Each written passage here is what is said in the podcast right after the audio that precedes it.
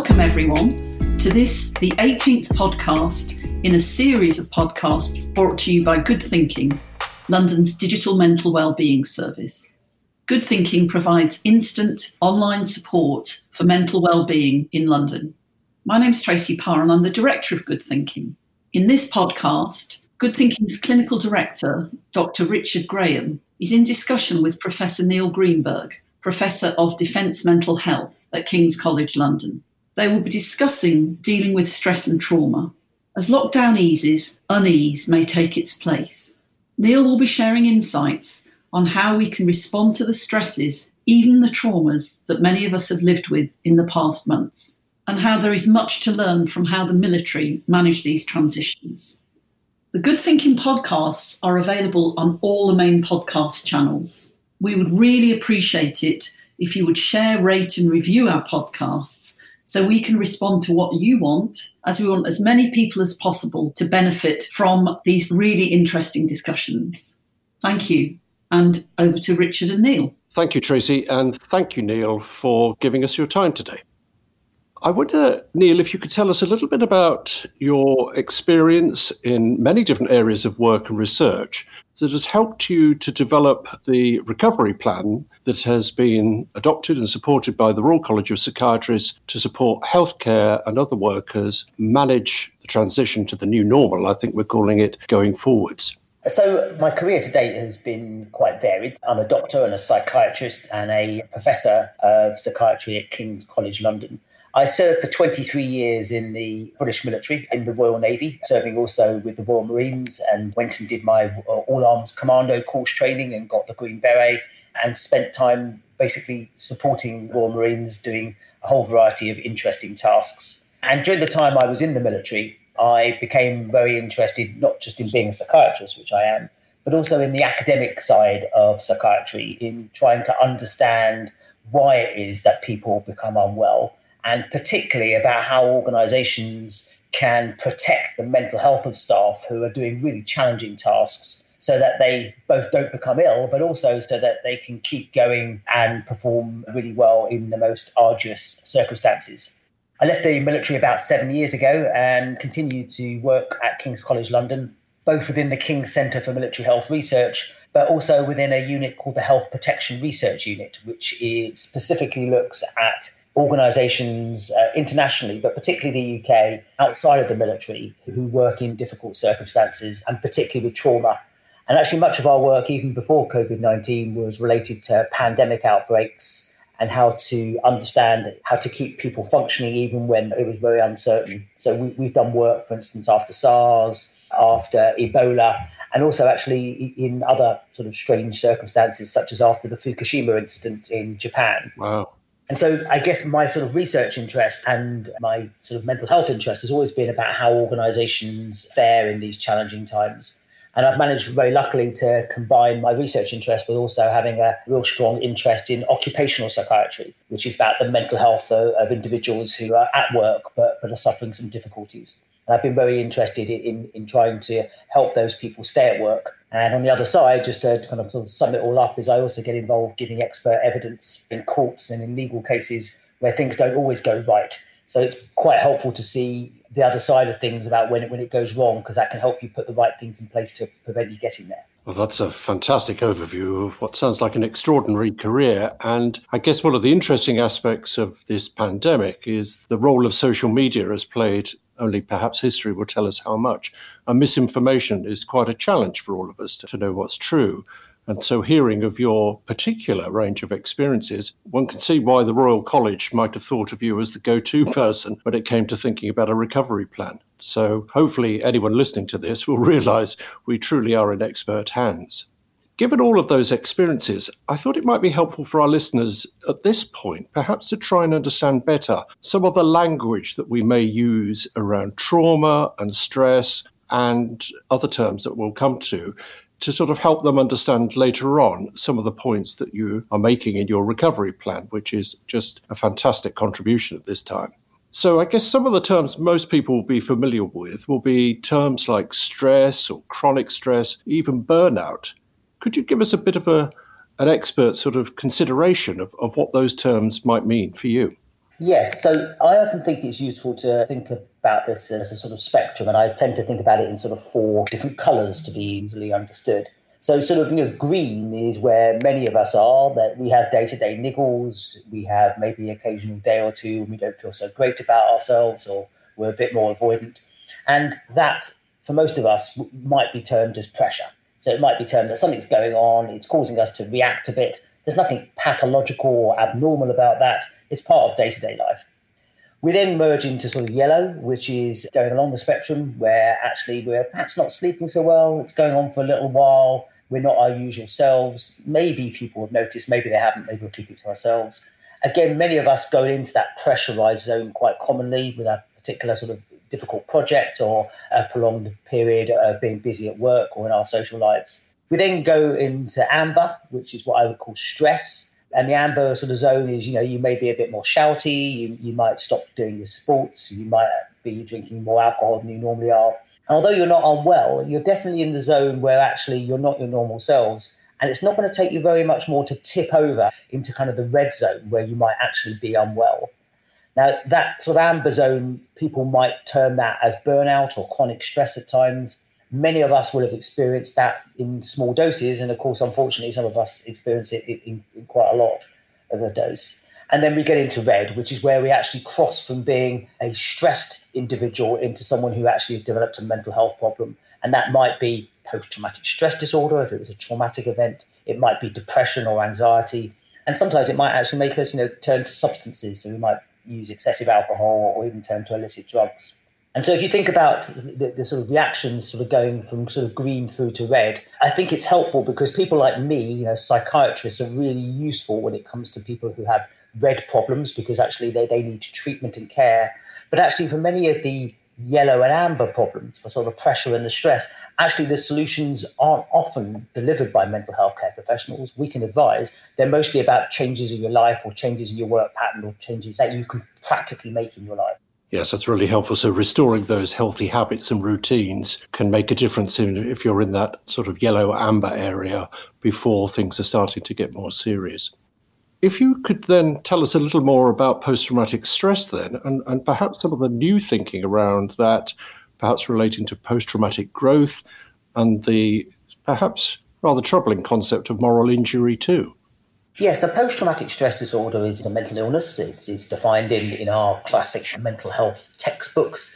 And it's a situation that occurs when an individual has been exposed to an event that's definitely out of the ordinary, often involving death or threatened death or sexual violence or something similar like that. And it leads uh, over a period of time to a reaction that's persistent and importantly, it's, it's impairing. So it's not just having symptoms, it's having symptoms that, that cause you to, to not be able to carry on with your day to day life. And those symptoms tend to fall into four sort of clusters. Uh, the first cluster is what are called re experiencing symptoms. So you may dream about it, you may be thinking about it all the time, you might be jumpy or alert when you're reminded of the incident. You often avoid, so you don't want to talk about it, you don't want to go near situations or places that remind you of it. It changes the way that you think about the world, it changes your mood and your thought patterns. And what it does is distort your perception. So it changes your view of the world. The world is no longer safe. I'm no longer a good person. I can no longer be close to people that I love. And then lastly, it changes in the way that we react. And so we often sleep poorly, poor concentration, maybe very jumpy, maybe irritable, and maybe vigilant for, for other threats. And you put all those symptoms together and they go on for at least a month and quite commonly much longer than that and if they impair function, that's what we call post traumatic stress disorder. Now, what's interesting about that particular illness is actually, although it, it can affect perhaps somewhere in the region of about 5% of the general population, many people suffer with some of those symptoms for a short period of time after a trauma. And those symptoms get better by themselves without the need for any professional intervention. Some people also find that actually, when they go through one of these traumatic or really challenging times, they don't just not become ill, but actually they psychologically grow as a result. So that is a term that's called post traumatic growth. And it describes the ability that once you've coped with intense adversity and actually done okay, that actually next time you face adversity, you feel more able and more ready to encounter that and, and come out positively. And then the last concept you mentioned there is one of what's called moral injury. And moral injury is, is not an illness, it's sort of very much a stress type condition. But it's a situation that occurs when you believe that the events around you and what's happening is very much at odds with your own ethical or moral code. And often it's because either you haven't been able to do things that you that you felt you should do, you've done things that you, you feel that you shouldn't have done, or that other people have sort of let you down, people in trusted authorities. And so in the current situations, it, it might be a case that a healthcare worker would have liked to have given more care if only they had the right experience or right equipment, or that they had to stand back and watch someone die because they weren't able to do the right thing, or that they tried to do a procedure that they weren't properly qualified for, or even as, as often is, is debated at the moment, they feel perhaps let down by their managers or by the, by the government because they didn't have the right equipment to deliver the care that they needed to. And moral injury is important because it's often associated with feelings of shame or guilt. And because people don't like to talk about them, what it means is that they remain in this psychologically vulnerable place and that it doesn't take a lot more for someone who has a moral injury to then uh, drift into becoming depressed or to develop PTSD or even sadly at times to, to actually develop suicidal thoughts. Reminds me a little of some of the work on burnout, which I think showed that those more likely to burn out often had very high standards and would keep going right until they reached a sort of crisis point. And then, of course, some of the symptoms, which perhaps link with that shame and guilt, include also the risk of cynicism, perhaps even bitterness, that again sort of interferes with your worldview, your ability to do things. So that does sound like a tremendously important area for all of us to be thinking about at this time. Yeah, and if I just say on the burnout side, because burnout again is not a diagnosis, but it's a well recognized syndrome, is one of the difficulties with both burnout and, and with moral injury is that because we know that most people who have mental health difficulties feel really reluctant to talk about them, then what happens is people do struggle on until the point that they, you know, in inverted commas, they break.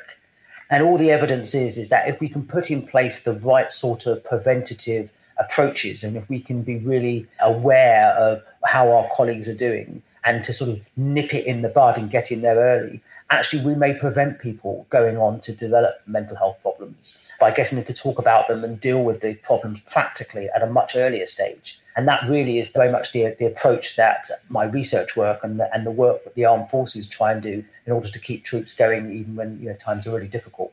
Yes, it almost sounds like a sort of way of trying to cope with disillusionment that you're not in the situation you wish to be in and you're not doing quite what you'd like to be doing, but nonetheless, that is the situation. Well, absolutely. And, and I think one of the challenges at the moment is there are plenty of people out there who spend a lot of time criticizing others, saying that they should have done this and they should have done that, and we didn't prepare and we, this was wrong. And, you know, to some degree, it, it's easy to sort of throw criticism at uh, others when, in fact, actually, the, the whole world, to be fair, doesn't have the answers for what's going on at the moment. It's easy to see at this stage that some people seem to be doing better or worse in some particular ways. But actually, the situation is one that none of us wanted, and that actually people can often be doing incredibly difficult and challenging work and doing their best. But despite that, bad outcomes might happen. And it doesn't mean that they're not doing the right thing. It just really means that the situation that we find ourselves in is one which is unprecedented. And if you take back to the military examples, you know, military personnel who are operating in really challenging environments, they may not have asked to be there. Okay, they were in the military, but they were sent there by you know their nation to, to do whatever job they were asked to do. And actually, you make the best of the situation that you're in. And actually, most military personnel would say that the reason that they carry on performing really well in the face of adversity isn't for the greater good or for the mission or for their nation. It's actually because they're doing it for each other you know, there's a team of individuals in a difficult situation. They've got each other's back and they're going to get through it. And that is what seems to create really effective fighting forces you know, wherever you are in the world. And I think translating that to the current situation is if you look at healthcare professionals who are doing, you know, amazingly extraordinary work at the moment, actually the most important thing is that as a team, they look out for each other because that will not just protect their mental health, it will also allow them to do their job better. That's a very helpful reminder again for everyone to keep those social connections, whether with family or your colleagues, to kind of have that sense of belonging to something that perhaps goes beyond the current crisis. I just want to ask you at this point then is there anything health workers could do today beyond that? Because that does sound like a tremendously important tip for them to sort of not exactly inoculate, because I, I, I, think that's probably too big an ask of anyone at this point in time. But are there little things that we might be able to do now, recognizing that what follows may be much more important? So I think at the moment, if you're a healthcare team and you're doing really challenging work, and, and I have to say, it, to be fair, it's not just people in intensive care units, although they are doing great work. It's also lots of healthcare workers who aren't able to do the job that they would normally be able to do. You know, so cancer specialists who can't deliver life-saving care because of the, the COVID situation, you know, they too are in very morally injurious situations where the, the, there is no right answer. I think at the moment, the things that are likely to be helpful are basically to be able to have a frank and honest discussion about the challenges. So, not to bottle it up. And for senior team leaders to actually get the team together and actually to talk frankly, not just about how others are doing, but also how they're doing themselves.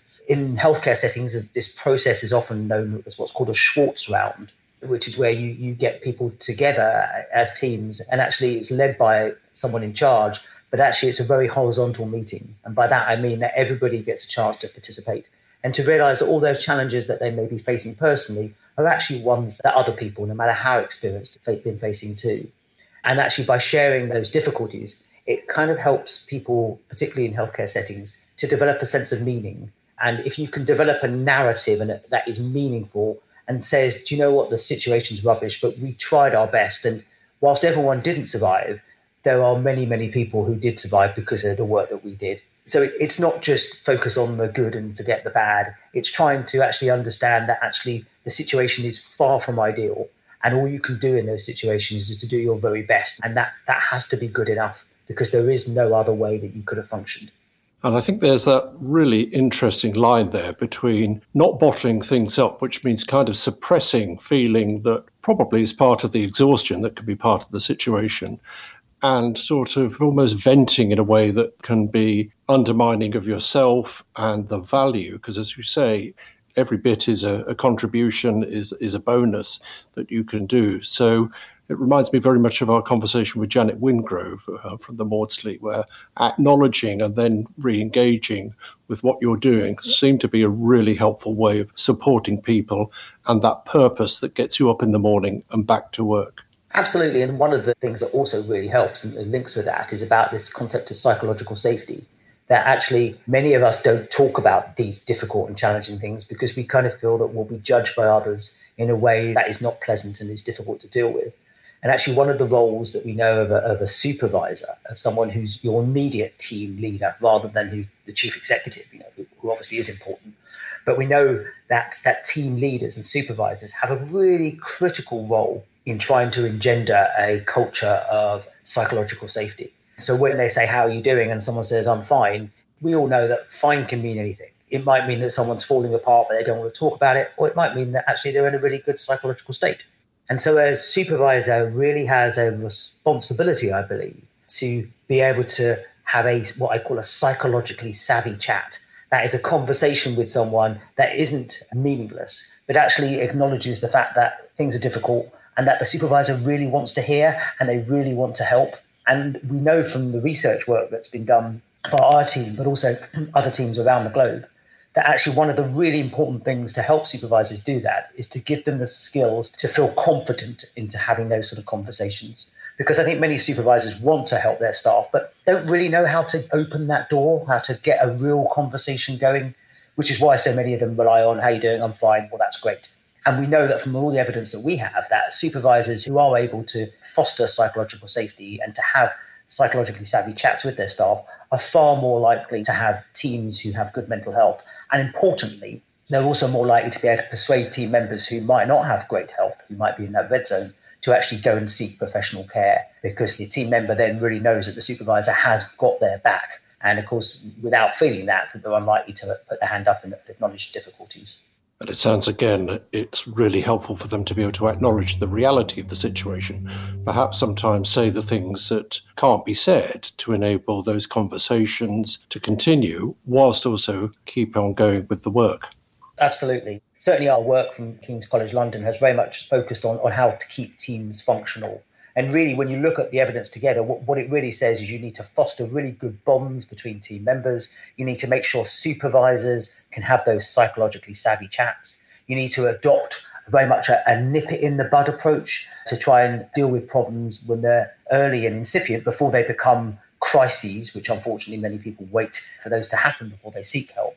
And that also we know that having peer support in place, so having colleagues around who aren't just good mates, but actually have been trained how to listen properly and how to monitor mental health, which, which actually might sound complicated, but actually it's not. That actually you put that together and what you have is a really psychologically robust team.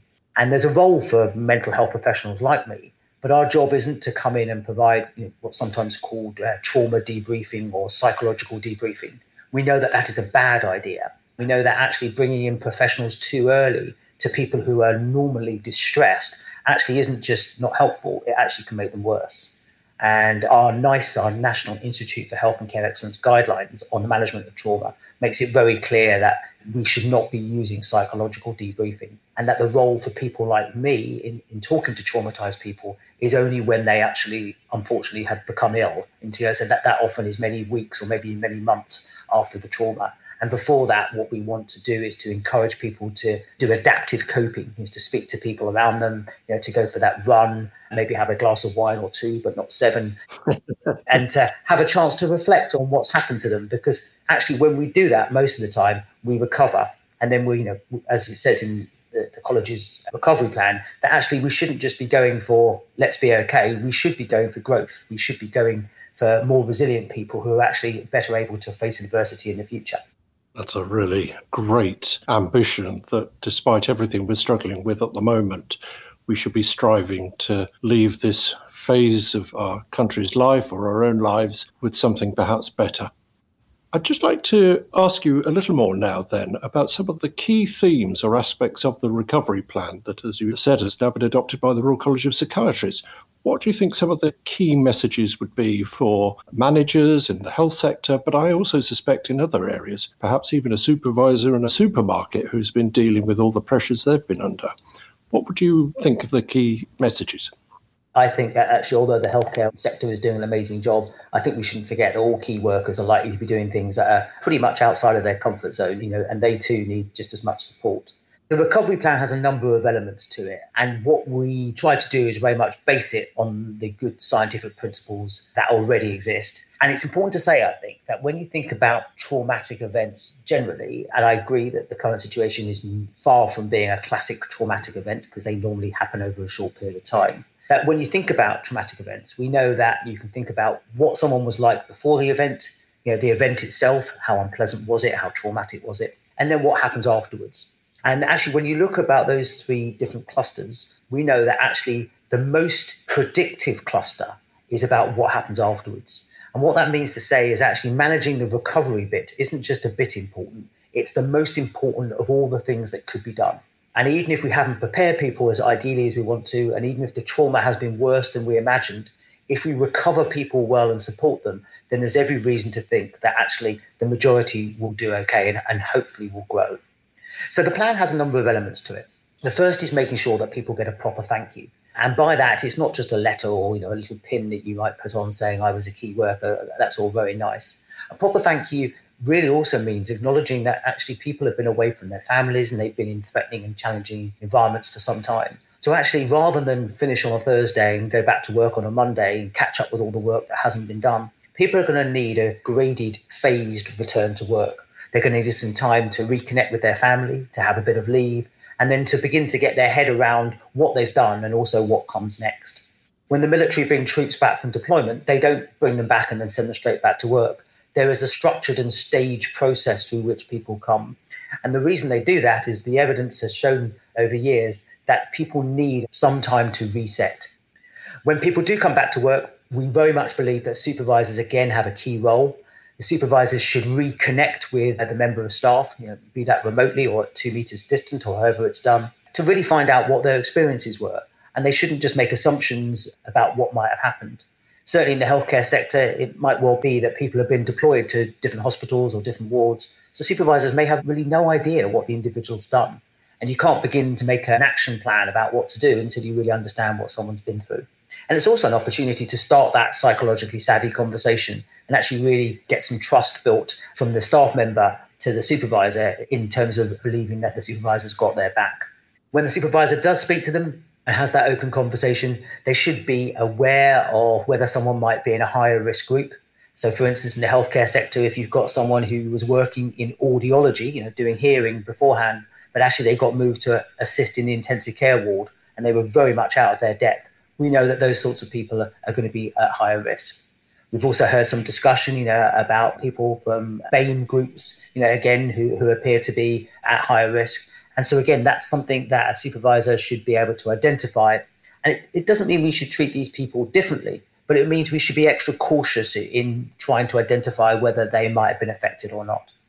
We also should be aware of what are called secondary stressors, which are all the things that have happened to people which aren't directly related to the trauma itself.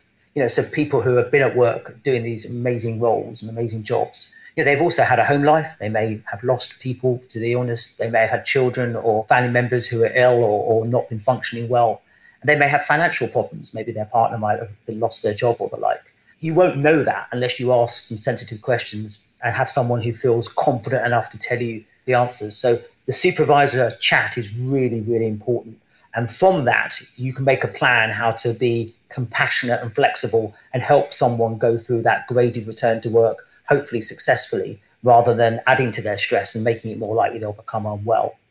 We also know that it's important that people are actively monitored. So, our NICE guidelines on the management of PTSD tell us that actually, rather than just let people get back to work, we should keep an eye on people. And that's probably for a, a number of months to make sure that actually we recognize early signs of difficulties and, and again, uh, very much adopt a nip it in the bud approach. So, as an example, if someone was performing poorly, you know, a couple of months after coming back, having worked in the COVID nineteen crisis, I think the supervisors and the trust should start off with a "Are you okay?" rather than "What's gone wrong?" And that sort of active monitoring is, really important. And then the last two things are to give people the opportunity to reflect. So again, we've talked about those Schwartz rounds, giving people a chance to adopt and to create a meaningful narrative. And then very, very, lastly is to look at people who don't come into work. So we know in the healthcare service, sickness absence is usually reasonably high. And rather than just assume that someone's, you know, off because they're unwell and it's their own business, I think we should again be proactively checking on people to really make sure that the reason for their sickness absence might be claimed to be their back, but actually it's they're really having, you know, some some real difficulties. And again, that's going to need some sensitive, psychologically savvy questioning in order to not be too invasive into someone's privacy, but at the same time to be aware that they may be having difficulties. Yeah, no, that sounds fantastic to, to really make sure no one gets left behind, really, because it is possible for us all to, as you say, keep feelings, anxieties private, hidden from almost ourselves. And so those will come out one way or another. And if somebody's there reaching out to you and perhaps you're starting to slip, that does sound hugely important. It also sounds to me like there's a role for something we've discovered at Good Thinking, which is allowing people to assess themselves anonymously and privately. Yeah, so one of the ways that we're thinking, and I'm sort of working with NHS England on this, is about developing a tool. We actually developed it before for a whole completely different function, which allows people to check on their own mental health in a way that, as you quite rightly said, is wholly anonymous so that they can do it in the confidence that no one's going to see their answers and that the only person who's going to find out that information is themselves. And so we're suggesting very much that at three months and probably six months and one year, but maybe other time points as well, that people are encouraged to access this simple anonymous online tool which will use a few very well validated psychological health questionnaires that won't take too long and on the basis of how they score on those questionnaires, they'll be given what's called tailored advice. So if they're scoring low, they'll be told that's great. If they're scoring slightly higher, they can have the option of looking at information sheets or evidence based websites or linked into support lines that are being run locally or nationally. And if the scores are really quite high, they'll be advised that they really should go and speak to a healthcare professional and given some information, depending on where they are in the country, where the best place is for them to go locally and they'll be able to print out their answers so that when they go to the healthcare professional, rather than say, "Oh, I'm here," you know, the, the machine told me to come, they can hand out the printout, which actually has got you know what we think might be up. And that should hopefully alert the healthcare professional that this person's got a difficulty and they can then go into a perfectly normal healthcare consultation. We call that process case finding. It sounds a bit like psychological health screening, but it's not in that sense. Because we know that the people who will engage with this or more likely to engage with it are likely to be ones who might have difficulties.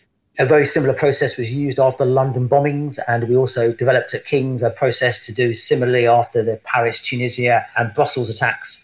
And we found actually a really large percentage of people who filled out those tools were identified correctly as having mental health difficulties. So, this is a potentially very useful way of allowing people to get a kind of semi professional look at their mental health and then give them tailored advice about how to make their situation better. And I wouldn't underestimate the value of the machine telling you to do something because I think many of us can experience something like that as not just anonymous in terms of us not being identifiable, but kind of neutral as well. It won't be loaded in the way that perhaps even a clinician, a psychiatrist talking to you might feel sort of a bit more exposing. So I think it's a really good plan to give people that chance to let a machine give them a few pointers. Absolutely, on that, which is a sort of interesting and allied point, is that there's a really good study done a few years ago looking at different ways of delivering therapy. And what they compared was instant messaging therapy. So, where you were typing on a computer, never saw the therapist, didn't know who they were, versus face to face therapy. And I think the initial thought was that the instant messaging therapy wouldn't work very well. But actually, it did work just as well. You know, and this was delivering proper therapy rather than just a chit chat. It managed to treat depression as effectively as face to face therapy. And you can think there are lots of really distinct advantages of that for some people. Not having to, you know, go to where their therapist is, not having to see their reactions, not even having to say who you are necessarily, actually can really encourage people to be much more open. And therefore, with a good therapeutic relationship, actually you can get a really positive outcome. So I'm completely with you. I think that there's no reason to lie to the computer. You know, it's very much lying to yourself if you are. And certainly the evidence we have so far, as I mentioned earlier, suggests that that sort of case finding approach might be really valuable.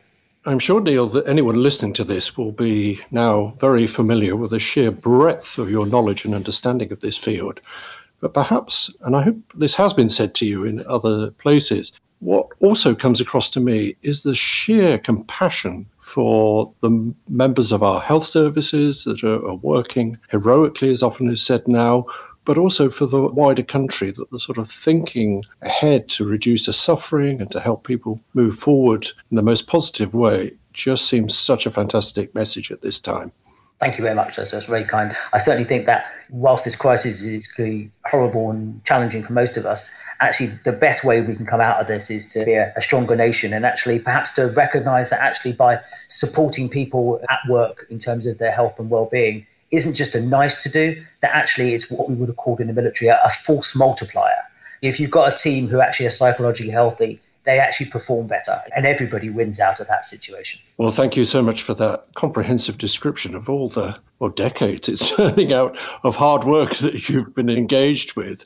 But we're going to allow you, as we come to the end of the podcast, a moment of decompression, I think, if that's the right term. And it's also a moment where people who've listened to other podcasts might recognize that one of the things we also use in health at times is either humor or, in my case, a heavy dollop of sarcasm. To speak the unspeakable, a slight twist of outrage has always worked very well for the people I've admired. So, we're talking about emerging from lockdown, but I'm now going to suggest the very opposite, which is to almost roll back, I guess, three months now and ask you, so our listeners can get to know you a little better, if you were about to enter lockdown or isolation, and you could have taken three celebrities or famous prominent people with you, who would you have taken? I would take Winston Churchill, Taylor Swift, and David Walliams with me. Winston Churchill will be useful because clearly he's a man who's good at showing leadership in difficult times. And also, I'd be really fascinated to talk to him about his depression and his black dog, as he called it, Taylor Swift, because she can sing great songs, as my twin nine year old girls have taught me, that actually she's not just a great performer, she also has some great music. And David Walliams, just because he's really wacky. And I think when things perhaps might seem a bit dim or dismal in the future, I'm sure David also would be able to pull out of the hat some different and alternative and probably slightly banal way of looking at things that would, uh, would bring us all a, a chuckle and, and cheer us up. I am trying to get my head around what those three people are going to be like in the same space together. So hopefully you've got some sort of cunning negotiation or other skills to sort of help keep things smooth between three pretty impressive and forceful characters. Well, as I said earlier on, one of the things that's always interested me is about how groups and organisations get on. So, you know, I have to give myself a, a, a bit of a conundrum, don't I? Otherwise, it wouldn't be fun. Okay, well, that I think is, is one of the more imaginative lists of famous figures we've heard to date. Just in case it does go quite horribly wrong, as teams sometimes can, you're allowed to take a book, some music, a film, perhaps even a recording of an event. It could be a sporting event or a piece of theatre. Would you have a sense of what you take with you? Yes, in terms of a book, I would take How to Make Friends and Influence People. that sounds very wise. So many years ago, when I was in the military, I always used to take a book away with me that I thought would be pretty rubbish because I thought it would then last me for the whole deployment. I could sort of dip into it and dip out. And so one of the times I think I went to Jordan with the Marines and I took How to Make Friends and Influence People, thinking it wouldn't be very good. But it was the most amazing book. So one ways that was great because I loved it. The bad thing was, that, of course, I finished it really quickly, so I didn't have anything else to read for the rest of the deployment. So I'd take that, and I think I'd also take a film. I'd take Remains of the Day. It's a great, poignant film that I've watched many times, and I, I see a different thing in it each time I watch it. And of course, I could get David Taylor and Winston to give me their views too. You've rather dispelled my hope that you might have taken the art of war in with you, which perhaps could have worked as well. yes, absolutely. Finally, we'll allow you some luxury. What would you take to sweeten the pill of lockdown? I think that I would take a really nicely comfortable bed. And if I could be cheeky, maybe I would secrete my twin nine year old girls in it because they're often in there in a Sunday morning anyway. And if I managed to sneak them into lockdown, once they're in there, they couldn't get out. And therefore, it would make be a happier place. And my wife is too as well, obviously. Okay, well, we probably need to get a sense check from Taylor, David, and Sir Winston on that. But uh, otherwise, it sounds like, as you've echoed in your recovery plan, keeping the really important relationships to the fore in your life is a really good suggestion. So, thank you so much, Neil, for sharing your recovery plan and all your insights with us today and to our listeners. And I think we will be trying to make use of some of those suggestions in our work at Good Thinking. I think especially for employers, managers, and supervisors. So the people who could, you know, really help the recovery are going to feel supported and skilled in doing so. So thank you very much indeed. No problems. Thank you as well.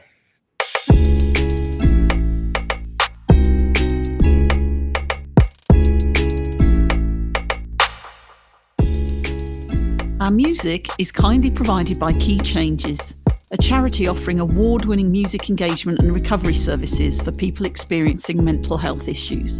Thank you to all at Key Changes.